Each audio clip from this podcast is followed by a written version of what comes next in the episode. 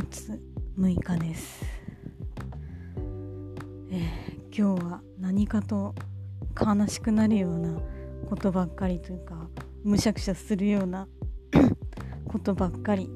だったんですけどそれでも、えー、解放された後はちょっと街に繰り出してみようかなとか、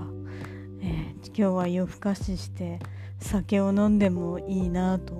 えー、そんな開放的な気持ちにさせてくれる金曜日って偉大だなと思います。そういう人に私もなりたい、えー、ということで帰ってきて、え梅酒と、え賞味期限が2日過ぎたオレンジジュースとレモンジュレモン汁を少々垂らした飲み物を、え飲みましたらまんまと酔っ払ってしまいました、えー、顔が真っ赤になっちゃいました。